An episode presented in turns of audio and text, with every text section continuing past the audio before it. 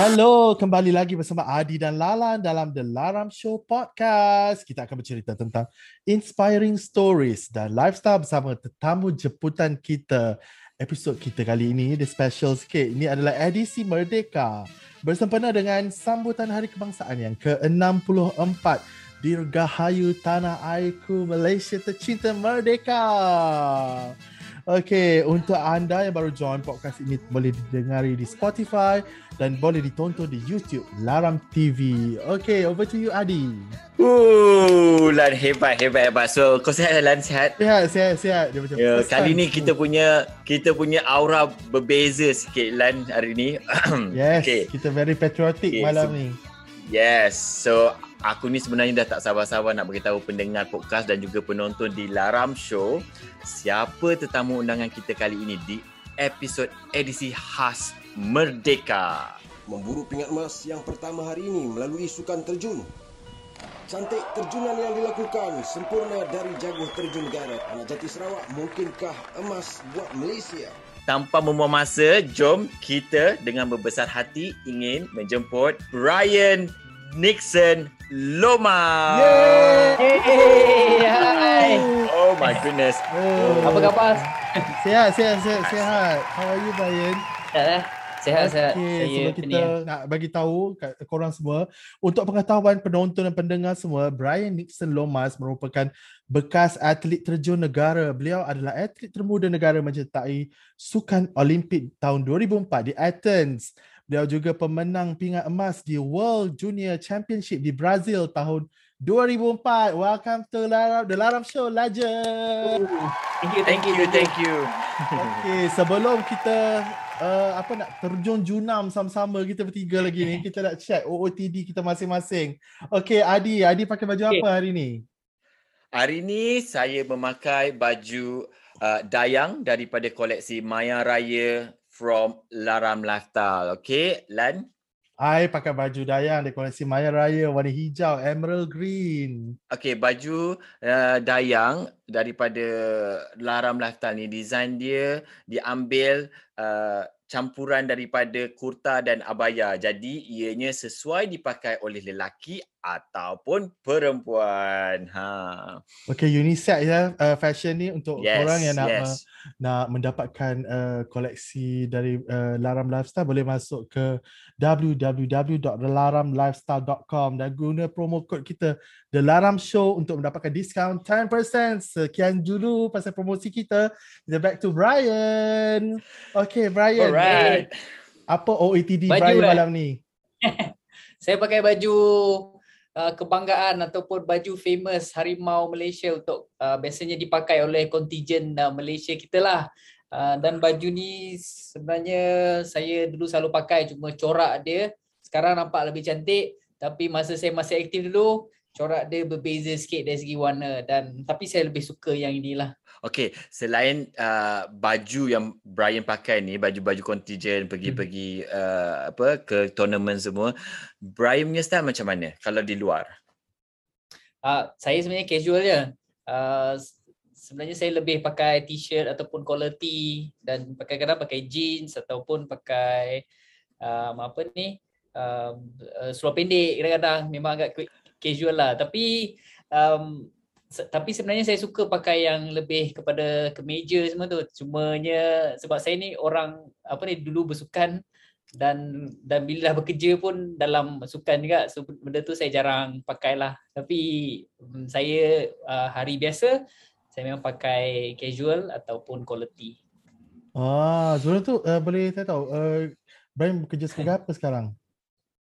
ah sa- saya sebenarnya uh, trainer untuk saya ada buka satu gym dan dan saya mengajar atletik kecil bukan atletik kecil lah saya panggil budak-budak kecil uh, macam mana basic uh, gymnastics ataupun basic fitness untuk untuk apa ni bagi pendedahan awal kepada budak-budak ni macam mana nak uh, bersukan lah. Uh, so biasanya budak-budak ni akan buat benda-benda basic macam rolling, macam handstand, macam jumping. So benda yang uh, ada kaitan sikit dengan terjun lah tapi bukanlah uh, sepenuhnya.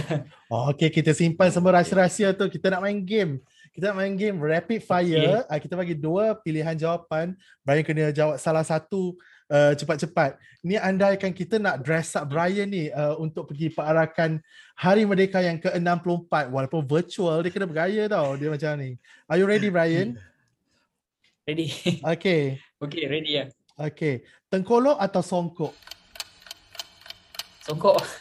Songkok. Bunga mangga atau sepanduk? Panduk kan?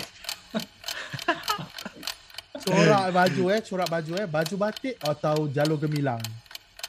Jalur gemilang. Yes. Okay, pakai samping ke tak pakai samping? Uh, pakailah handsome sikit. Cik. Keris atau pedang? Hmm, Chris. Keris eh. Capal atau kasut? Uh, kasut.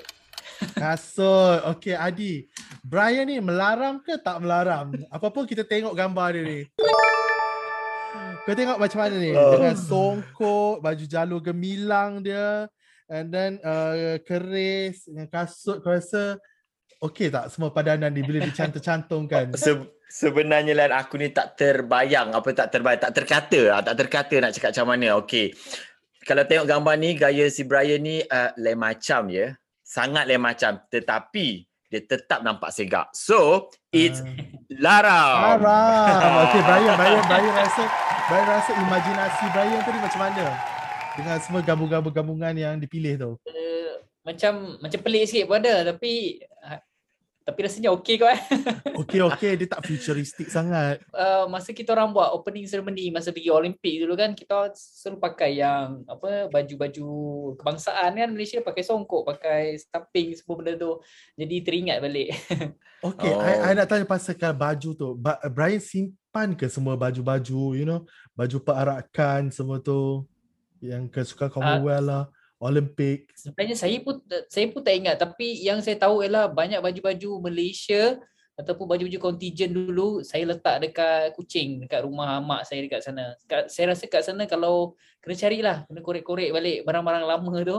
Tapi saya rasa macam ada lagi lah baju 2004 yang kecil tu. Yang lain saya tak saya tak ingat. Mungkin dah mungkin dah bagi orang ke ataupun dah dah letak mana saya pun tak ingat dah. Itu Itu precious tu Lan. tau. Berjual Yes, kat Lan. eBay tu mahal tu tau. Ya, baju-baju tu kalau kalau kalau jual kat eBay tu ramai orang beli tu, ramai orang cari tu. Ha. Okey lah, tentu ramai orang kat luar sana, uh, dekat sana tu nak tahu lebih ra, lebih banyak lagi tentang Brian. Ha, lebih banyak lagi tentang Brian. Jom kita ke segmen seterusnya, segmen siapa itu. Uh, situasi di episod kita kali ni Lan, kita melihat telatah sebuah keluarga yang berada di kolam renang sebuah pusat akuatik rakyat.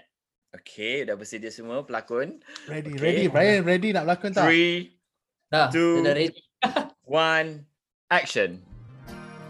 Sekarang tibalah masa untuk Bob untuk membuat terjunan. Sama-sama kita nantikan. Kini standing in the eyes of the world. Mami, mami, tengok Bob dekat atas ni, kat platform ni. Ready tau? Okay, Bob nak terjun ni. Bismillahirrahmanirrahim. 3, 2, 1, go. Yeah! Mami, mami, mami, I dah timbul. Okay tak? Banyak percikan tak tadi? Astaghfirullahalazim. Kau ni Bob, nak jadi apa ni Bob? Kalaulah kepala tu terhantuk kat bucu tembok tu, kan dah jadi satu hal. Alah, Mami ni. Bob nak jadi macam Tabita masa sukan Olimpik. Bob selalu berangan. Bob akan harumkan nama Malaysia tau. Eh, jangan nak merepek ya. Badan comel macam Bob ni, tak sesuai lah nak terjun-terjun macam tu. Bahaya. Lagipun, Mami and Daddy kan dah hantar Bob pergi sekolah bagus yang mahal. Nanti, Bob boleh jadi doktor macam Daddy. Kalau terjun-terjun macam tadi tu, tak ada faedahnya. Buang masa saja. Tapi Mami, cikgu pendidikan jasmani Bob cakap Bob ada potensi tau. Sebab Bob suka terjun di tempat tinggi kat sekolah tau. Daripada berbahaya landing atas tanah. Baik Bob landing atas air tau Mami. Selamat sikit. Ish, yelah tu. Cikgu Bob tu, apa yang dia tahu? Hai puan. Ha, sebenarnya saya ni cikgu Ha. kepada Bob. Ha, inilah nak cikgu kita, yang Mami. sebenarnya Bob ni sangat-sangat berpotensi. Ada bakat dalam sukan terjun. Eh, eh, kat sekolah, kat sekolah tu. kat sekolah anak puan tu suka buat aksi terjun. Sebenarnya bahaya sikit lah. Jadi daripada bakat dia tu disia-siakan, lebih baik dia masuk sukan terjun. Ah, itu Ah. dia lakonan mantap daripada Brian Nixon Lomas. Mana berlakon, mana berlakon. Dia ada bakat. Berlakon, boleh berlakon, venture, berlakon. venture ni. Okey okey okey kita balik pada kita punya apa uh, karakter masing-masing balik. So uh, daripada senario tadi uh, Brian mena- mengenai pendidikan awal. Pada usia berapakah Brian mula memabitkan diri dalam uh, sukan terjun ni? Baik, saya um, sebenarnya dulu saya banyak cakap yang saya start 9 tahun. Tapi bila saya tengok-tengok balik, sebenarnya saya start umur 8 tahun. Jadi macam mana saya boleh masuk terjun? Saya uh, dipilih dekat sekolah sebab masa tu ada satu apa, apa, pemilihan bakat baru dekat sekolah saya. Dan jurulatih saya datang ke sekolah dengan uh, dengan Majlis Sukan Negeri kalau tak silap saya datang ke sekolah um, dan buat pemilihan berdasarkan atas uh, struktur badan dan biasanya dia tengok dari segi kaki, tangan dan saiz badan yang kecil lah untuk sukan terjun ni. Dan saya masih ingat lagi masa tu saya memang tak tahu berenang. Terjun memang tak tahu apa-apa lah. Memang benda tu start secara kebetulan dan start daripada uh, kosong. Dan bila dapat tahu, oh dia cek-cek badan semua, okey, dia kata ni sesuai, okey Brian, awak boleh datang ke kolam ni untuk start uh, program terjun. Dan dekat sana lah dia ajar cara berenang sikit, yang basic lah tak perlu yang um, tak perlu teknik yang freestyle ke apa butterfly ke tak perlu janji cukup uh, basic swimming. Lepas tu diajar um, apa ni terjun secara perlahan. Itulah. Okey, masa uh, Brian dapat offer tu, uh, lepas tu macam mana Brian nak bagi tahu uh, your parents? Apa dia punya reaksi bila Brian cakap macam tu? sebenarnya parents saya ni pun uh, dia sangat-sangat supportive saya pun tak tahu kenapa jadi lep, uh, uh, berapa bulan dia hantar saya pergi training tu dia tengok macam ada potensi ataupun jurulatih mungkin bercakap dengan parents saya pun tak tahulah masa tu tapi dia memang uh, suka sangat hantar saya pergi latihan dan saya masih ingat lagi training tu bukanlah benda yang seronok. Selalu kena tekan oleh jurulatih uh, Cina. Dan sampai satu masa tu saya bagi tahu parents saya boleh tak saya nak berhenti sukan ni? Masih kata tak boleh. Awak dah halang-halang dah ni awak kena pergi je so ada hari memang kita tak nak pergi sebab budak kecil kan kita nak main. Tapi parents saya memang paksa saya untuk pergi ke kolam tu dan berlatih lah. Wow, tengah tulan dia tetap juga pergi walaupun dia tak suka dia tetap juga pergi. Uh, masa tu uh, Brian ingat tak ada berapa orang dalam dalam grup tu? Ah, yang yang ni menarik sebab masa awal-awal pemilihan tu, kita orang kalau tak silap saya ada 80 orang tau. Mungkin lebih dalam satu kolam yang tu penuh. Sebab ini uh, orang kata jurulatih nak filter lah mana yang betul-betul uh, bertahan. Jadi lepas dua bulan kena tekan, kena buat ni sakit tau. Sakit dan susah lah training tu sebenarnya. Uh, setengah daripada apa ni jumlah tu uh, tak tak tahan, berhenti. So lepas 6 bulan, separuh lagi daripada tu berhenti. Jadi saya ingat lagi lepas uh, setahun uh, tinggal le- kurang daripada 10 orang dan inilah um, apa ni atlet-atlet ataupun muka-muka budak-budak yang tinggal lah lepas tu masuk ke apa ni peringkat yang bukan peringkat seterusnya kira bertahan lah berapa tahun lepas tu. Yang 10 ni kira yang tabah lah setakat daripada 80 orang tu. Ah kira yang uh, hati kering sikit lah kot. Mungkin. Dan pada masa tu dan pada masa tu umur Brian baru 10 tahun, 9 tahun. ah masa tu masih 8 9 tahun lagi. Wow, Hmm. wow. Okey. Kalau kalaulah kalaulah ada ibu bapa kat luar sana rasanya Hmm. berminat untuk melihat anak-anak dia orang untuk mencubur, menceburi sukan uh, terjun ni, agak-agak Hmm. Brian ap, dalam umur usia berapakah yang paling sesuai untuk hantar anak dia orang untuk pergi start Hmm. uh, melibatkan diri dalam sukan ni? uh, dulu saya buat coaching juga part time masa saya buat uh, degree saya dan masa tu saya ajar budak-budak dari 5 6 tahun 7 tahun. Dan jujurnya saya cakap kalau nak start uh, diving ni paling bagus ialah umur 6 tahun 7 tahun ataupun 8 tahun. Um, atas daripada, daripada 8 tahun masih boleh tapi dia akan rugi sikit dari segi pertandingan-pertandingan yang peringkat awal ni. Bagi saya uh, macam saya kata tadi umur lagi awal sebenarnya lagi bagus. Tapi uh, tak nak yang 4 tahun 5 tahun lah sebab at least dia boleh uh, dapat ataupun dia boleh terima instruction daripada jurulatih tu. Itu yang paling penting. actually the parents yang decide lah. Dia orang yang decide macam I nak anak I ni I nak hantar untuk jadi diver. Kan? Itu ah okey masa dekat Selangor sebab saya coaching dekat Selangor tau. Masa dulu dekat Sarawak kita tak ada maksudnya jarang ada parent yang walk in. Tapi sekarang uh, sebab diving dah semakin popular lah orang kata. Uh, jadi ramai yang parents kadang walk in dia tengok kita orang budak-budak lompat kan dia kadang tanya. Tapi ada juga macam persatuan akan buat pemilihan sendiri dekat sekolah tu juga. Jadi biasanya ada dua dua benda ni lah. Ada ada parents yang ada pengetahuan pengetahuan sikit dalam sukan terjun dia akan hantar anak dia cubalah buat assessment tengok sesuai ke tak anak dia untuk sukan terjun Okey okey. Okey, di Sukan Olimpik pada tahun 2004, okey, di Athens, uh, Brian telah dipilih untuk membawakan jalur gemilang di pembukaan Sukan Olimpik tersebut. Masa tu umur hmm. Brian baru 14 tahun. Bagaimana perasaan Brian masa tu? Oh, memang uh, sebenarnya nervous sih kalau saya fikir nervous, seronok dan happy lah orang kata sebab benda tu uh, bukan bukan peluang yang atlet sentiasa dapat.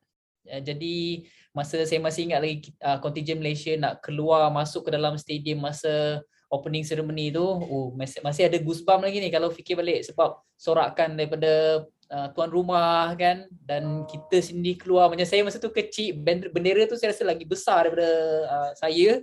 Saya cuma takut bendera yang saya pegang tu akan jatuh. Banyak-banyak jugalah benda yang bermain di uh, di di fikiran. Tapi secara keseluruhannya saya memang sukalah pengalaman tu. Eh, kadang-kadang suka nak digambarkan lah apa yang saya rasa pada hari pembukaan tu. Sebab itu hari yang cukup manis dan bersejarah lah buat saya sendiri. Brian kan cakap, Brian cakap tadi macam Brian pernah macam nak give up lah kan. Bila umur berapa bila momen yang macam menyuntik semangat Brian macam okay that's it lah ini I'm gonna do this forever macam tu. Masa uh, setahun dua tahun yang saya bagi tahu tadi yang nak berhenti tu, 9 tahun 10 tahun. Um, saya pergi ke Sukma. Sukma uh, Sukma pertama saya dekat Penang tahun 2000. Masa tu saya kecil lagi. Kalau tak silap tahun 2000 saya hanya 10 tahun je. Saya dapat last untuk pertandingan tu. Memang pergi untuk sekadar untuk pengalaman lah. Masa tu saya kecil lagi. Jadi uh, lepas dari pertandingan tu kita dapat allowance, kita dapat um, orang kata satu motivasi yang um, kita rasa macam okey lah nak pergi untuk next sukma. Jadi lepas dua bulan lepas tu saya dapat pergi ke eh lepas ke dua bulan lepas dua tahun lepas tu saya dapat pergi ke second sukma saya dekat Sabah. Dan lepas tu dapat tawaran ke Bukit Jalil dan benda tu uh, matlamat tu sentiasa berubah lah. Dan nak capai nak pergi ke uh, Sukan C. Lepas tu nak pergi ke Sukan Commonwealth. Lepas tu akhirnya dapat jugalah pergi ke peringkat yang paling tinggi ni, Olimpik.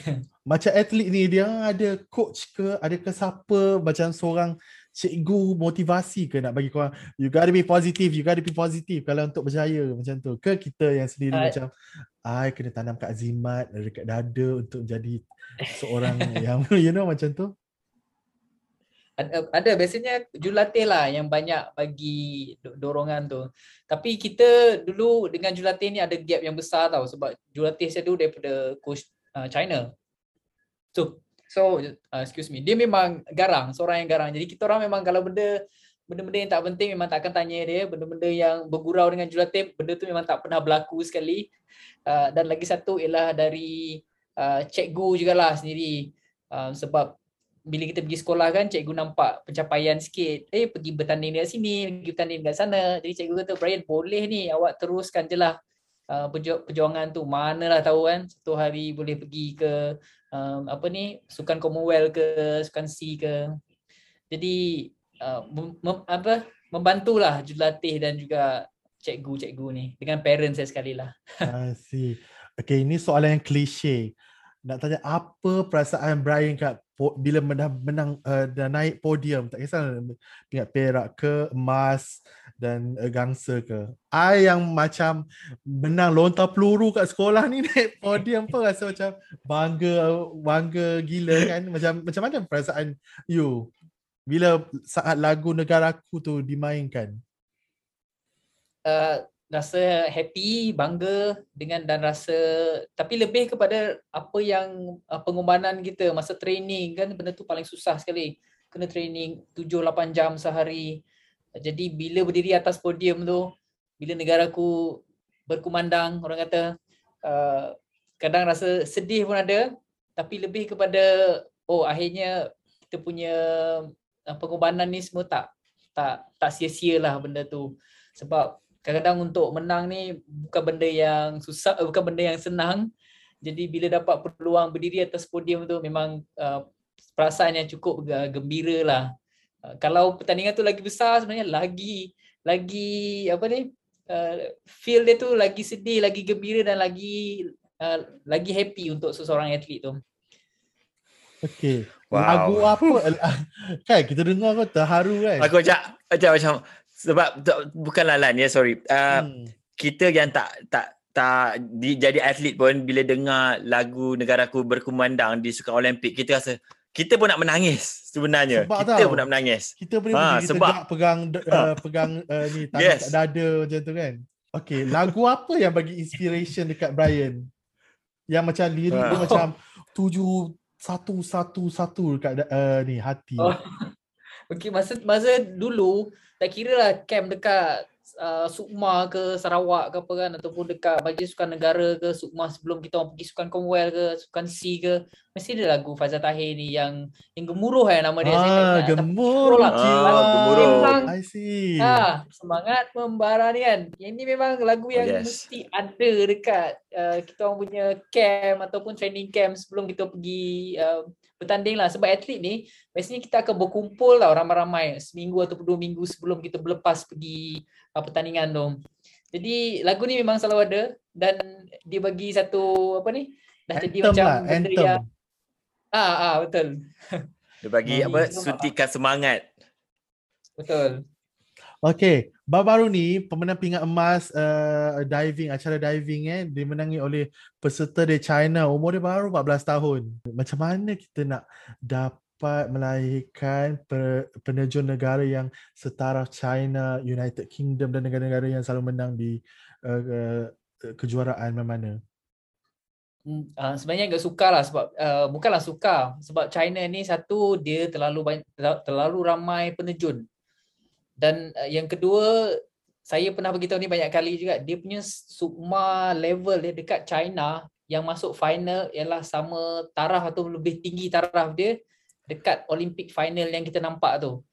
Jadi jadi jadi apa ni korang semua boleh bayangkan lah betapa tingginya standard atlet-atlet ataupun penerjun-penerjun China ni. Dia maksudnya dia tak perlu pergi Olimpik pun dia punya sukma sendiri pun dah dah dah staraf dengan Olimpik punya final. Jadi benda tu kadang memang tak masuk akal tapi dekat China benda tu boleh berlaku lah sebab dia terlalu ramai dan bila ramai hari ni atlet ni injured ataupun tak perform. Bila-bila masa je dia boleh ditukar digantikan dengan orang yang uh, sama taraf dengan atlet tu tadi. Jadi uh, untuk uh, Malaysia beat dia uh, mungkin boleh kita perlu development program yang lebih meluas lah, lebih bagus. Uh, sebab um, kita tengok negara Europe pun pun boleh beat China juga. Dan dekat terjun pun UK pun pernah beat beat China. Rusia pun pernah beat China. Jadi saya rasa Uh, kalau kita betul ada program yang bagus, satu hari nanti kita pun boleh uh, beat beat China. Walaupun China biasanya mendominasi sikitlah uh, semua pingat yang ada dekat acara terjun ni. Tapi kadang satu dua pingat tu uh, kadang-kadang dia pun uh, terlepas juga. Uh, jadi peluanglah untuk negara tu sama ada dia boleh perform ataupun tidak masa pertandingan. InsyaAllah, insyaAllah hopefully satu hari nanti ya Lan. Uh, sebab kalau betul lah uh, cakap Brian tadi, uh, penduduk China je dah 1.3 bilion. Ha, tengok dokumen, ramai orang dia. Aku tengok, ha. tengok dokumentari uh, apa cara latihan penerjun-penerjun dia orang kan yang macam kecil-kecil je macam memang massive. God. Okay. Okay. Uh, uh, Brian, uh, dalam dunia sukan di Malaysia, siapakah idola Brian?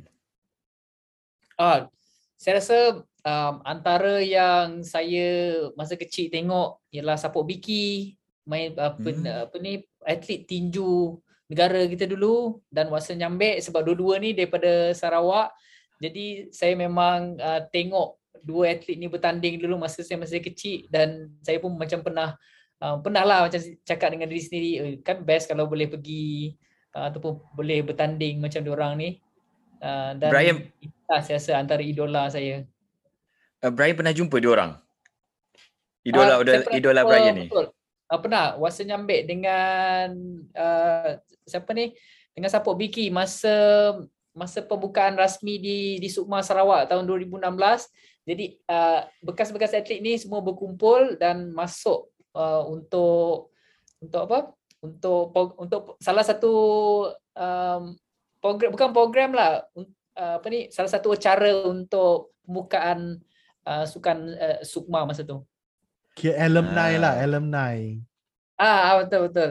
Okay Brian, kalau kita orang kalau kat rumah sebagai apa uh, komentator macam kau Ka- kalau tengok sukan terjun kan, kita orang cuma tengok macam ah oh tengok pecik dia. Oh air dia pecik sikit, air dia oh air dia pecik banyak.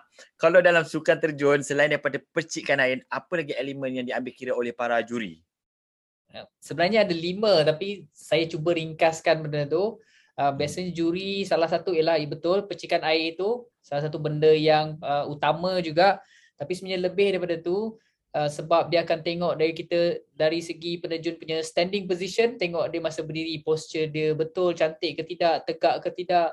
Itu satu dan satu lagi ialah dari segi uh, lompatan dia sama ada dia lompat tu tinggi ataupun tidak. Sebab kadang-kadang ada yang lompat uh, tak cukup tinggi. Jadi akan ada pemotongan markah dekat sana. Dan ada juga yang lompat terlalu dekat dengan platform ataupun springboard tu. Jadi akan dipotong markah juga sebab bahaya. Dan dan uh, dan yang saya rasa yang lain ialah masa masa dia buat pusingan ataupun twisting dekat udara tu.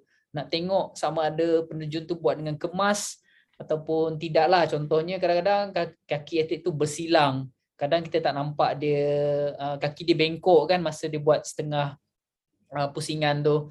Jadi uh, benda tu yang akan diambil kira oleh uh, juri dan akhirnya bila dia ada satu uh, entry yang bagus, jadi dia boleh dapat markah yang lebih tinggi. Wow, okay. Dengar tu, Kalau orang itu macam percikan besar je. Aduh. You know? Allah. Okey, uh, lagi satu nak tanya. Ni anak pada soalan tadi juga. Uh, Hmm. Macam uh, Brian cakap awal tadi mula-mula pasal saiz badan. Ad, macam mana saiz badan boleh mempengaruhi segala performance macam lompatan, pusingan, macam mana? Hmm. Bagaimana saiz badan boleh Ah, mempengaruhi? saya pun sebenarnya tak tak adalah percaya 100% sangat tapi sebab kita orang ni di, boleh kata dibesarkanlah dengan style uh, China. Jadi China punya uh, dia punya kepercayaan ialah untuk acara 10 meter. Kalau papan lain sikit untuk acara 10 meter atau pla- platform biasanya dia akan cari atletik yang kecil uh, yang tak tak tak begitu lebar sebab dia orang rasa atlet-atlet ni boleh pusing laju sikit, boleh pusing dengan Hmm. senang dan dia punya percikan air tu lebih ke, uh, kecil. Betul juga sebenarnya tak adalah betul salah tapi kalau kita tengok European ataupun western punya diver sebenarnya dia orang uh, badannya lebih lebar ataupun lebih tinggi tapi tetap tapi tetap tetap dari segi entry dia orang pun ada en- entry teknik yang baik. Jadi sebenarnya tak ada masalah jugalah. Tapi kalau tanya balik saya sama ada ada efek ke tidak saya rasa ada sikit lah sebab uh, saya pun di uh, dipilih uh, berdasarkan atas saiz badan kan. Uh, jadi tapi tak tak tak percaya sepenuhnya lah sebab saya masih rasa teknik ialah benda yang paling penting sekali. Okey, uh, semasa kejohanan, okey, semasa uh, Brian cuba untuk buat lon, uh, terjunan, Brian ada tak Hmm. ritual atau habit? Eh, ritual tak adalah tapi uh, mungkin dari segi uh, terang yang akan yang akan saya pakai sebab kadang bila dah pergi berapa pertandingan rasa macam terang ni ada ong sikit lah kita panggil jadi ada setengah uh, pertandingan yang pergi rasanya okey cuba pakai yang ni lah sebab ni macam ada ong sikit. Jadi akan biasanya untuk 2 3 pertandingan tu akan pakai um, design sumintrang yang samalah sebab saya percaya yang oh yang ni akan buat tuah. Di, Walaupun- design yang design yang sama ke sumintrang yang sama? Design yang sama dengan sumintrang yang sama sebab kita orang ni kadang bila bila bertanding akan dibagi akan disponsor sumintrang tau uh, Hmm. jadi kadang kita kita orang tak pakai yang baru tu sebab kadang uh, sebab dia lebih apa tak lebih tak selesa jadi kita akan pakai yang kita orang dah biasa uh, pakai. Tapi berbeza sikit lah dengan synchronize sebab synchronize ni ataupun yang berirama tu, dua orang tu, yang tu lain sikit uh, sebab tak ada pilihan, kena pakai yang sama dua orang. Jadi kadang kita memang kena pakai yang baru. Ha, pasal synchronize, susah ke nak bagi sama dengan orang kat sebelah tu?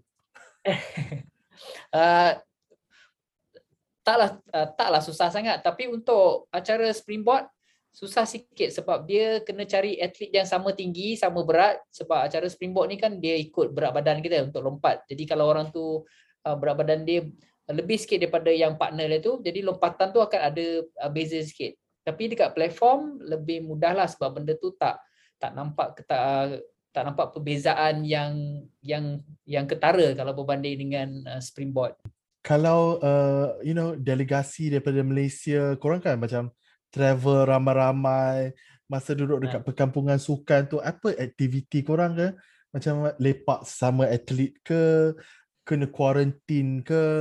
Jalan-jalan dekat sekitar stadium tu ke? Okay, um, ni sebelum COVID lah sebab COVID hari tu ada berburak dengan atlet-atlet divers yang lain uh, diorang kata lain sikit lah kali ni. Tapi uh, masa Olimpik-Olimpik sebelum ni yang saya pergi uh, game village ialah benda yang atlet semua atlet yang pergi Olimpik uh, nak sangat uh, orang kata rasa sebab benda tu ialah part of dia punya game dan part of experience yang semua atlet kena rasa. Sebab dalam game village tu sendiri dia punya dewan makan besar boleh jumpa ramai orang semua world class atlet tu satu. Dan previous Olimpik eh ni bukan yang current. Current memang tak ada. Previous Olimpik dalam kita punya dining hall tu ada McDonald's ada macam-macam benda. Walaupun uh, sukan ni sepatutnya benda yang sihat kan tapi uh, McDonald masa tu antara sponsor lah jadi dia makan ni memang memang macam ni lah memang good lah. Lepas tu selain daripada tu uh, ada entertainment lain macam atlet boleh uh, release dia punya stress macam main chess ke ada satu gaming room lah. Dia boleh main snooker dia boleh main um, apa surf internet ke apa masa masa zaman saya pergi tu lah. Jadi benda tu memang memang seronok tau. Dan satu lagi ialah Uh, kita memang akan duduk kat game village tempat Malaysia tu sini. Tapi kita akan kita pun akan keluar uh, cari orang tukar pin tu. Sebab ada yang negara-negara lain yang ada pin yang rare lah orang kata. Biasanya kita nak tukar dengan dia lah. Ataupun tukar baju. Ini biasanya last uh, berapa hari lepas pertandingan nak habis lah. Uh, tukar baju dengan negara-negara lain lah. Baju-baju yang yang kata cantik. So minta tukar lah. Seronok. Wow. Oh dia macam Disneyland lah untuk all these athletes. Ah, boleh lah village selain, tu. Ah, selain daripada pressure semua tu kan tekanan tu, game village lah tempat yang best sekali. Macam camp bina ehsan jumpa dengan kawan macam tu menarik seronok seronok ah, seronok. Ah, betul betul. Ni seronok. Ah. Kalau jumpa atlet yang you macam memang adore daripada uh, macam atlet dari uh, negara lain yang adore you starstruck tak? Macam uyo ni dia ni macam ni eh ha, macam tu gitu ada je sebab uh, saya dengan senior saya tu ada pengalaman kita uh, kita bertuah juga dapat ambil gambar dengan Novak Novak Djokovic pemain uh, oh. uh, main tenis tenis uh, ah uh, pemain tenis tu yang yang agak popular lah. Hmm. Jadi kita orang pun macam masa dia keluar daripada dia makan tu, saya dengan senior tu, Ken, nama dia Kenny kan sini tu Ken. Nak ambil gambar tak dengan dia. Dua, kira 10 15 kali kat tanya kan Ken. Ah jujur pergi. Lepas tu kita dapat ambil gambar tapi sayang gambar tu um, blur sikit lah. Sebab ya kadang-kadang memang akan jumpa banyak superstar atlet tau.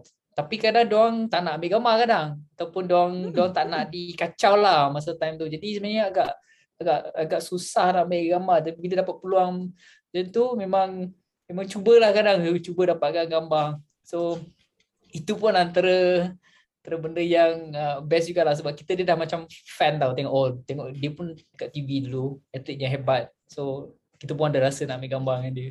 Sehari sebelum acara you, adakah di quarantine hmm. sebab macam baru-baru ni kan macam Pandalela ke siapa tidak boleh di-interview oleh pihak media nak tanya perasaan lah apalah saat, kan? Uh, um, masa saya tu tak, tak, ingat, tak ingat lah, tapi mungkin ada mungkin sebab coach-coach dengan persatuan dah letak satu um, reminder lah dekat atlet. Tak nak jawab apa-apa dan biar atlet tu isolate sendiri supaya dia boleh fully fully concentrate dekat dia punya game esok ni. Sebab tak nak ada distraction apa-apa. Sebab kadang wartawan pun dia akan tanya benda-benda yang sikit sebanyak boleh mengganggu dia punya emosi ataupun dia punya persiapan kan. Jadi kalau boleh nak elakkan benda tu. Tapi kadang atlet atlet tak ada atlet akan terpaksa dengar sajalah apa yang dah di dah diaturkan oleh jurulatih ataupun persatuan tu sendiri. Penting tak corporate sponsorship untuk atlet negara kita? Uh, penting sangat. Sebab buk, um, satu individual pun penting juga. Kalau corporate sponsorship tu boleh masuk dan sponsor the whole team macam diving team ke apa lagi penting sebab kadang perlu dana tu untuk buat pertandingan-pertandingan lain. Contohnya dekat Malaysia. Ataupun boleh buat boleh guna dana tu untuk buat pertandingan-pertandingan development. Sebab um, nampak uh, persatuan sukan macam akuatik uh, ni dia, dia tak macam bola ataupun badminton. Sponsor tu sen, saya rasa lebih senang nak dicari lah berbanding diving ni sebab sebab tak tahulah. Tapi pernah dulu ada yang bagi tahu yang daripada sponsor apa beza sponsor bola dengan penerjun kan? Penerjun ni 3 saat je. Dah tunjuk sekali 3 saat habis kan? Mungkin dia boleh letak gambar dekat platform atau springboard tu. Tapi kalau pemain bola sepak secara logiknya dia dia, dia pernah cakap dia zoom pergi keeper ke? Nike contoh eh. Dia pergi striker pun Nike. Jadi dia punya exposure brand dia lebih airtime tu lah airtime tu. Betul ah daripada suka-sukan yang macam kita orang ni Oh, baru kita faham. Oh, eh? baru kita baru aku tahu lan. Sebab kita macam, ha kenapa yang kalau kalau uh, sponsorship bola punyalah banyak, punyalah logo, besar. Logo, logo. Ha. Hmm. okey okey okey. Wow. Ingat okay. kan macam kalau diver macam logo tak muat nak letak kat trunk ke apa kan. itu mungkin betul. Itu pun mungkin salah satu benda juga. Tapi sebab kita dah makin banyak teknologi, jadi atlet uh, yelah macam diving dia pakai trunk je kan. So mungkin letak satu dua logo yang tak nampak sangat. Tapi sekarang teknologi dah ada so kebanyakan atlet dia dah mula selfie ataupun tunjuk Insta story dia pasal dia pakai baju macam ni kan. Ada brand hmm. sponsor tu. So dia boleh tunjuk sebelum dia pergi training. Ha, jadi benda tu sekarang dah oh. possible lah berbanding dulu. Dulu hmm, hmm, hmm, kita punya orang kata keluar TV bila nak bertanding je. Nak bertanding kita pakai tu je. Hmm. Kan pakai terang je. Jadi yalah memang exposure tu kurang sikit lah.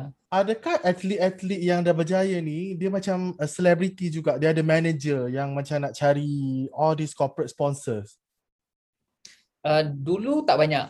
Tapi sekarang ni yang setahu saya macam Pandai Lari Dong dia dengan Dabita rasanya dia ada satu manager yang tolong orang carikan sponsor ataupun tolong dia untuk uh, kira kembangkan lah dia punya brand brand nama dia orang tu uh, sendiri yang bagi saya benda yang bagus lah sebab dulu kita memang tak ada benda tu. Dan patutnya memang kena ada satu manager sebab atlet biasanya busy berlatih kan tak ada masa nak pergi buat deal uh, sponsorship untuk diri sendiri kan. Jadi memang memang perlulah especially untuk Uh, zaman sekarang ni sebab social media ni benda yang besar kan.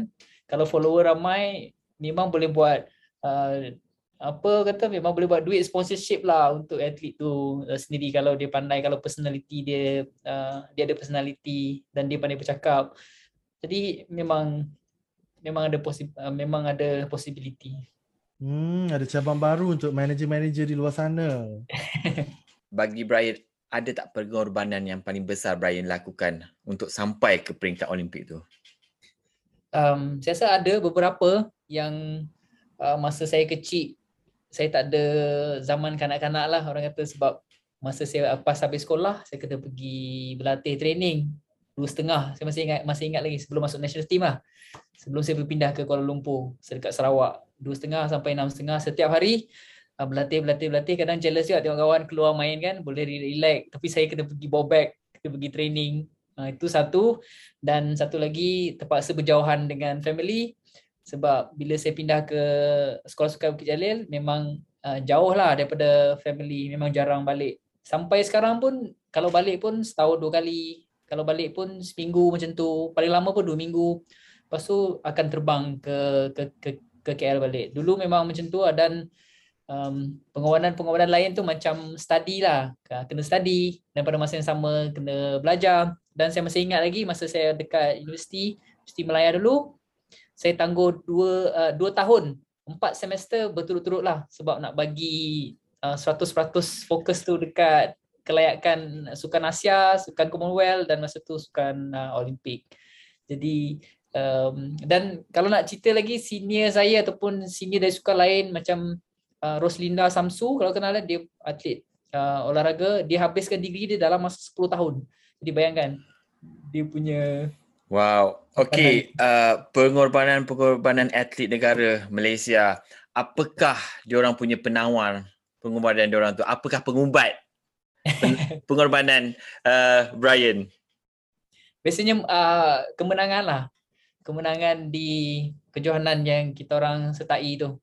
Uh, kadang walaupun kecil uh, pertandingan tu pun itu pun kadang dah cukup untuk uh, kita rasa happy dan rasa pengorbanan tu berbaloi sebab training tu memang macam orang bekerja tau. Masa saya daripada masuk ke Jalil sampailah saya uh, bersara training tak kurang daripada 6 jam kadang-kadang 6 ke 8 jam sehari. Uh, jadi satu benda yang sebenarnya perit lah untuk atlet tu uh, lalui. Dan tempo berlatih tu kadang-kadang ada yang happy ada yang kena marah coach ada yang hari tu uh, dapat injury kan? So memang benda yang naik turun naik turun dan banyak emosi yang uh, emosi yang berlaku masa sep, apa tu sepanjang uh, uh, latihan tu. Kemenangan tu cuma mungkin berapa minit saja. Tapi dia punya uh, penat lelah dia tu panjang. Kepuasan kepuasan dia dapat mengubat semua pengorbanan yang telah dilakukan. Okey uh, Brian, kalau bercakap pasal uh, Hari Merdeka, Hari Kemerdekaan, ada tak Brian memori-memori yang uh, yang Brian akan ingat sampai bila di Hari Kemerdekaan selalunya? Um, saya rasa ada satu di mana at, semua atlet uh, Malaysia masa tu kita disuruh untuk berarak sekali sebagai satu contingent masa tu dekat dataran uh, Merdeka saya tak ingat dataran uh, Merdeka tapi tak ingat tahun berapa Uh, tapi um, meriah lah sebab semua atlet yang ada dekat Majlis Sukan Negara tu datang sekali um, support dan bagi apa ni um, kira berkumpul sekali lah bagi bagi sokongan dan meraihkan sama-sama hari uh, kemerdekaan tu. Dan ada lagi satu kalau tak silap saya masa saya kecil tapi saya tak ingat. Um, masa tu saya baru uh, masa tu agak muda dan saya sebenarnya diberi satu penghormatan untuk naik satu kereta yang agak antik ni. Keluar daripada uh, kira masa berarak tu lah. Jadi tapi saya ingat tahu apa tapi benda tu cukup-cukup um, uh, apa ni bermakna lah uh, bagi saya. Tapi saya betul tak ingat dia punya tahun bila. Ini uh, Brian cerita macam tadi macam pengorbanan penat, lelah, emosi. Okey, ada satu wishlist soalan kenapa Brian bersara awal dari sukan terjun? okay. Um, ada beberapa, uh, beberapa sebab juga. Um, salah satu dia ialah sebabkan saya nak habiskan pengajian saya. Sebab macam saya bagi tahu tadi, saya dua tahun uh, tangguh secara uh, tangguh secara betul-betul.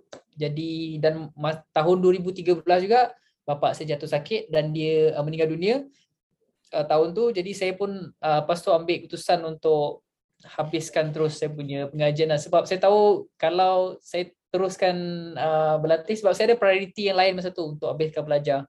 Sebab saya tahu kalau saya masih berlatih dan uh, belajar benda tu boleh tapi akan ambil masa yang panjang lah. Uh, jadi itu salah satu sebab. Dan dan uh, sebab lain um, mungkin diri sendiri saya rasa saya dah cuba yang terbaik dan mungkin nak pergi satu tahap lagi itu saya rasa bukan semua atlet boleh ke tahap yang begitu tinggi itu sebab dalam sukan olimpik misalnya uh, tiga orang saja boleh naik podium daripada 20 ataupun 30 tu. Jadi uh, jadi uh, banyaklah banyaklah benda yang yang yang turut bagi saya keputusan tu untuk uh, untuk berhentilah. Dan ada juga satu lagi tapi saya tak boleh lah share sebab benda tu memang agak uh, sensitif kan. Uh, tapi itulah antara sebab-sebab dia saya bersara. Apa skop kerjaya selepas atlet tu bersara? Okey. Um, banyak yang rasa atlet ni akan pergi ke bidang sukan saja lepas dia bersara. Tapi sebenarnya sekarang ni ramai atlet yang dah bila dia berlatih dia pun belajar juga. Jadi ada yang belajar bukan dalam uh, sains sukan misalnya. Ada juga yang belajar dah uh, ke arah human resource macam macam korang-korang macam apa orang-orang di luar juga ada yang mas uh, ada yang ambil mass communication macam senior saya. Ada yang ambil PJ, PJ ni sukan lah pendidikan jasmani. Ada yang ambil macam uh, junior saya sekarang ni Chewy Wei dia ambil kata silap saya computer science. Uh, jadi uh, lepas dia bersara dia mungkin boleh ke arah tu lah. Tak semestinya dia ke arah sukan. Tapi kalau nak saya uh, bagi tahu um, bekas atlet ini akan jadi apa? Salah satu ialah boleh jadi jurulatih, boleh jadi pegawai sukan, boleh bekerja di persatuan uh, sukan negeri ataupun uh, negara. Dan um, satu lagi um, mungkin di Majlis Sukan Negara dan Institut Sukan Negara dan mungkin boleh buat perniagaan sendiri tak, tak kisahlah dalam, dalam sukan ke ataupun dalam dalam sebab uh, ramai juga yang dah buat perniagaan sendiri kan macam Datuk Malik Noh dia buat hmm. so antara hmm. yang berjaya juga. betul okay talking about ni dulu-dulu masa social media tidak macam in kan hmm. kalau atlet kalah pun macam at least macam uh, yang hampanya seorang diri kan. Sekarang ni hmm. atlet dah bertungku lumus, ber, ber, berjuang and then nasibnya tidak menyebelahi tapi dah macam komen yang kalau dekat social media tu memang boleh buat you down kan. Cyberbully kan. Uh, maksudnya uh, macam mana tu? Adakah mengganggu fokus atau apa macam korang macam eh lantak ah apa jadi jadilah. Jujurnya masa zaman saya tu tak adalah besar sangat. Saya besar 2013 kan. Adalah sosial media tapi tak macam sekarang ni. Uh, tapi saya rasa sikit sebanyak tu boleh mengganggu kalau atlet tu betul-betul um, ambil tahu sangat pasal apa yang orang komen, pasal apa yang orang cakap pasal dia sebab atlet ni dia kena mentally dia bukan physically kena strong saja, dia kena mentally pun uh, kena kena kena strong dan bagi saya dia pun patut tahu apa yang dia baca dan dia betul tahu apa yang dia nak masuk ke dada dia ataupun apa yang dia nak uh, jadikan sebagai uh, motivasi. Uh, sebab akhirnya dia sendiri yang boleh uh, ubah uh, semua benda tu. Sebab orang lain memang uh, perkara biasa orang lain akan sentiasa bercerita. Orang lain akan sentiasa bagi uh, komen. Ada yang bagi komen negatif ada yang bagi komen uh, positif. Tapi atlet tu sendiri yang akan um, bawa diri dia lah. Nak kalau terlebih emosi memang susahlah nak jadi uh, atlet. Tapi saya rasa sekarang banyak atlet yang dah dah dah tahu apa yang dia perlu buat untuk overcome semua semua benda tu. Dan benda tu skill tu penting lah untuk atlet. Terus uh, um, apa ni? Berjaya dekat dekat kejaya dalam sukan. So okay kepada kejaya. Okay, ini soalan terakhir dari saya apa nasihat Brian dekat atlet-atlet muda di luar sana yang macam kadang-kadang they have a potential tapi tak jaga attitude, tak jaga tak pergi latihan dan benda-benda benda campur anasir-anasir ni buat macam potential dia orang tu macam wasted je. Satu ialah memang disiplin kena benda penting lah. Disiplin tu banyak benda dia kena on time. Dia kena tahu, dia kena commit sepenuhnya dalam uh, training dan dan benda tu bukan kalau lima hari training oh empat hari training satu hari tu mesti nak rest. Uh, tak boleh dia tak boleh ada mindset tu. Jadi kalau jurulatih dah dah tetapkan lima enam hari training dia kena datang enam hari training. Dan tepat pada masa um, tepat pada waktu training tu ataupun awal sikit daripada training. Sebab kita tahu atlet ataupun masa Malaysia ni kalau training pukul pukul tujuh baru sampai dekat court atau pukul tujuh baru sampai kolam. Ini benda yang sentiasa terjadi. Masa saya kecil pun saya pun tak faham juga benda tu. Jadi uh, cubalah, cuba sedaya upaya sebab kadang-kadang kita tak tahu yang yang kita sebenarnya boleh capai ke tahap yang tinggi. Sebab uh, sebab apa yang kita buat sekarang ni mungkin kita rasa dah 100% lah. Tapi sebenarnya boleh boleh push lagi another 10%. Maksudnya 110% kita boleh buat. Sebenarnya benda tu yang atlet tu sini kena unlock lah uh, full potential dia. Dan sekali lagi yang penting yang utama ialah disiplin lah. Disiplin diri tu ialah uh, key dia untuk atlet tu berjaya dalam apa jua bidang yang dia sertai nanti. Okey, Okay, wow. dengar tu. Dengar dengar dengar semua semua yang kat luar tu yang nak jadi ahli sukan, nak jadi atlet macam apa Brian sampai ke Olimpik di mana sukan Olimpik adalah sukan yang yang tak ada lagi sukan yang lagi hebat daripada Olimpik. Ah. Okey. Uh, kita dah cakap dah macam-macam. Terima kasih Brian sebab kongsi pengalaman, cerita, nasihat. So sekarang ni kita ke segmen seterusnya. Segmen makan Makan, makan, makan. makan. makan. Ini Okay. orang Malaysia suka. Yes, semua suka. Hmm.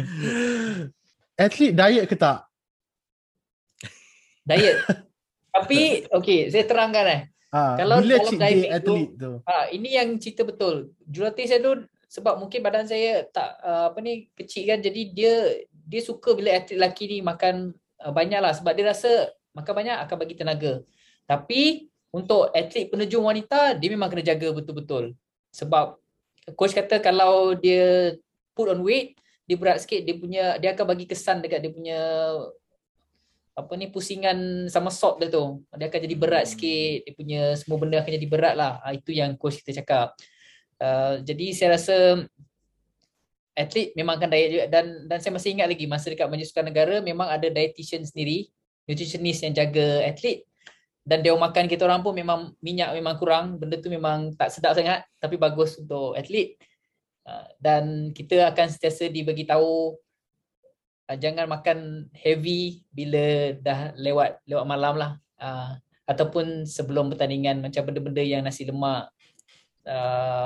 Roti, roti canai semua benda ni lepas pukul 10 pukul 9 memang tak digalakkan untuk makan lah tapi sebenarnya kita Ah. akan makan juga bila off season uh, tak adalah kita orang tak makan Oh, okey okey okey. Hmm. Okey, untuk segmen untuk segmen ni uh, ini memang segmen off season je ni.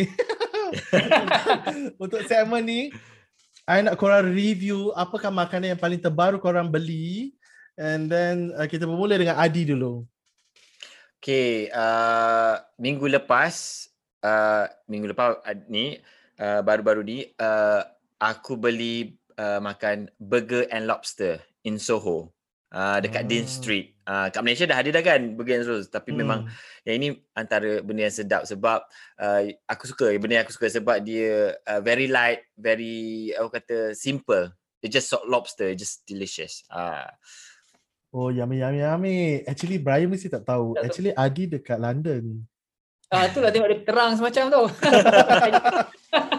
tengok lighting semua terang kan Hmm. macam sedang Hmm. okey Okay, Brian pula Ah, apa makanan saya terbaru? hari tadi saya, saya beli uh, nasi ayam chicken rice. Uh, itu antara favorite juga sebab masa kecil-kecil dulu bila bertanding memang coach akan bagi singgah dekat uh, apa kedai nasi ayam kan. Uh, kita orang suka makan tu. Jadi tadi saya memang baru saja order uh, apa ni nasi uh, nasi ayam daripada Betul, mana? chicken rice shop. Oh, chicken rice shop. Ah, Okay, tapi order online je lah sebab tak boleh keluar. Ya, ya, ya, ya. Yes, yes. Macam I tadi I feeling Korea. Dia teringin makan kyochon, ayam kyochon. Lepas tu Oh sedapnya. ayam kyochon yang ada three flavors kan. Combo tu, lepas tu ada ramen. Tapi sebab ayam kyochon tu pun dah RM30 lebih. So kita save budget untuk ramen tu. Kita buat Maggi soup saja. uh, dia macam cheapo. Uh, aku burger and lobster 4.5. Ah. Oh banyak tu. Hmm. Out of 5 eh. Aha. Ah. Nas- Nasi ayam pun 4.5 lah. Kenapa tak cukup? Kenapa kau tak bagi full marks tu? Uh, sebab dia ada apa uh, nasi kot dan ayam dia biasanya dia bagi dia tak bagi banyak dia bagi banyak sikit kita bagi dia lima Yes. That is happiness. Okay, tadi Ya. kyochon tadi macam sedap, sedap. Itu I bagi lima. Oh. Okay, Okay. makan cucuk tu tekak, lim, tekak lima. Okay, sekarang kita nak balik. Kau, uh, tempat makan sedap yang mana kau nak recommend? So Adi, boleh throwback apa kedai-kedai makan yang sedap kat Malaysia? Okay, uh, kedai ni uh, aku selalu pergi. Okay, uh, nama kedai dia, nama restoran, nak tak tahu nak restoran kedai, tapi nama tempat dia Lubuk Bangku di Bangsa, Jalan Abdullah. Okay, Sedapnya. Siapa yang tak pernah dengar uh, nama ni boleh google Lubuk Bangku uh, Bangsa, lauk pauk dia Melayu tradisi, rasa dia feeling-feeling macam makan-makan dekat kenduri dengan dia punya kemah dia, dia ada tempat selesa, dia ada kipas tapi yang mana nak datang time lunch kena datang awal sebab dia orang memang cepat fully book. Ah. Pernah sampai tak Brian ini dekat lubuk bangku Bangsa eh. tu? Tengah Nah, tengah lubuk Google. Eh kena pergi, kena pergi. Lubuk bangku memang Nama sedap. menarik. Ha. Eh, Se- Kalau ini bagi uh, markah cucuk tekak out of five, jawapan dia lah five terus. Five. Ah. Okay. Menarik. Brian pula. Menarik, menarik. Hmm. Uh, sa- saya sebab saya dah buka gym dekat Shalam kan jadi bawah kedai saya tu uh, ka- kawan saya punya juga dia ada uh, kedai dia nama Resipi Timur dia punya saya ni bukan seafood punya orang lah tapi bila saya makan dia punya shell out uh, saya rasa tak adalah uh, terlalu mahal tapi uh, sedap dia punya sambal sedap dia punya apa uh, kerang ke apa udang dia memang cukup uh, cukup rasa lah jadi korang boleh Google lah tengok tempat tu nama dia uh, Resipi Timur Uh, saya memang kadang-kadang pergi uh, akan order dia punya ni lah shell out tu. Syah, dekat Mas- Shah Alam section berapa? Section berapa? Ah dia, dia dekat section 16 dekat dengan Padang Jawa. Hmm. Korang Hmm. boleh check lah kedai tu. Markah cucuk, cucuk tekak dia berapa nak bagi kat kedai ni? Oh, markah. Saya bagi 5 lah, 5. Lima. Ooh, Okay, recommended, recommended by Brian. I Hmm. pula nak suggest korang pergi kat Sungai Penchala. Kedai dia bawah highway, bawah jambatan. Nama dia kedai Gertak Merah dekat Sungai Penchala. Seaneka masakan dari Kelantan. Brian, kita sambil cakap dia terus Google kan? Google tengok. Um, nasi Oh. kerabu, nasi dagang. Dia macam kedai dia biasa je. Tak fancy sangat. Tapi dia bawah bawah jambatan tu yang unik dia. Bawah highway. Hmm, berapa uh, markah dia baginya lah? Oh berapa? Lima. Tapi dia macam I nak bagi sepuluh. oh sebab dekat dek, dekat kedai tu jual kuih-kuih juga kan Lan? Yes. Dia macam one stop center. Dia macam Hmm, welcome to Kelantan. yes. Okay. Alright, so kita dah bercakap pasal sukan, kita dah bercakap pasal diet, kita dah bercakap pasal uh, makan. So tibalah ke segmen terakhir kita ya Brian. Kita akan menyebut pengacara istimewa kita DJ Lalan dalam segmen Suapan Rohani. Apa khabar jiwa-jiwa yang sedang berjuang? Berjuang di papan terjun, berjuang di mana, di mana jua anda berada. Okey. Gandingan kita bertiga pada hari ini adalah kita nak bagi inspirasi untuk uh, pendengar dan penonton kita. Mungkin ada orang di luar sana yang gembira tetapi ada orang yang di luar sana yang mengalami kedukaan, kekalahan. So gandingan kita bertiga ni umpama sedekah kita untuk uh, memberi semangat kepada siapa yang mendengarnya. Okey, kita mulakan dengan Adi dulu. Okey, uh, terima kasih Lalan. Okey, bersempena dengan episod edisi khas Merdeka, uh, aku nak kongsikan satu pesan arwah ayah aku yang aku ingat sampai bila-bila. Dia selalu cakap, uh, sentiasa bersyukur dengan apa yang kita ada dan bersederhanalah dalam segala-galanya. Macam terutama dalam berbelanja, jangan membazir. Boleh berbelanja tapi berbelanja ikut kemampuan kita, jangan ikut orang sebab rezeki orang berbeza-beza. Okey, kita ikut kemampuan kita kalau berbelanja dan kalau kita sentiasa bersyukur dengan apa yang kita ada, insya-Allah kehidupan kita akan lebih tenang dan lebih selesa. Hmm. Okey, itu dia tadi. Okey, Brian pula macam mana? Kata-kata emas. Kadang-kadang kita kena cuba satu sukan ni sebab kadang macam saya pun saya pun tak ada tak ada prior knowledge langsung pasal sukan terjun ni. Saya cuma kena pilih dan saya cuba dan akhirnya dapat pergi ke peringkat yang uh, tinggi lah. Jadi saya pun nak uh, galakkan lah siapa yang bersukan dekat luar sana. Tak kira lah yang besar ke ataupun yang muda teruskan perjuangan dalam sukan tu. Sebab kadang-kadang kita tak tahu nasib kita macam mana. Uh, ramai dah yang uh, dekat Malaysia ni dah membuktikan yang atlet Malaysia ni mampu untuk pergi ke peringkat uh, dunia. Dan mungkin anda mungkin salah satu daripada atlet yang akan satu hari nanti yang akan bertanding mewakili Malaysia dan jadi teruskan perjuangan jangan putus asa dan uh, percaya dekat diri sendiri. Okey, terima kasih Brian. I, I nak dia macam umpama dia macam nak extend sikit lagi Brian punya kata-kata tu eh, nak bercerita tentang harapan. Jangan pernah hilang dengan harapan kita sebab harapan tu akan buat kita bertahan. Perjuangan kita, uh, perlumbaan kita dalam hidup selagi uh, terus mengharap, selagi kita masih terus uh, bernafas, tanpa sedar kita sebenarnya kita dengan penuh harapan tanpa sedar kita sebenarnya sedang berjuang. Okay uh, dengan harapan kita mampukan lakukan segalanya berjalan, berlari dan segalanya lah. So terima kasih uh, kira macam impact juga kita punya uh, perkongsian tu. Terima kasih kepada jiwa-jiwa yang berjuang semua boleh tepukan untuk diri sendiri. Yay. Alright, itu saja uh, apa selesai sudah kita ke dari segmen suapan rohani. So tibalah kita ke penghujung podcast The Laram Show. Uh, uh, Brian ada bisnes sendiri ya? Eh?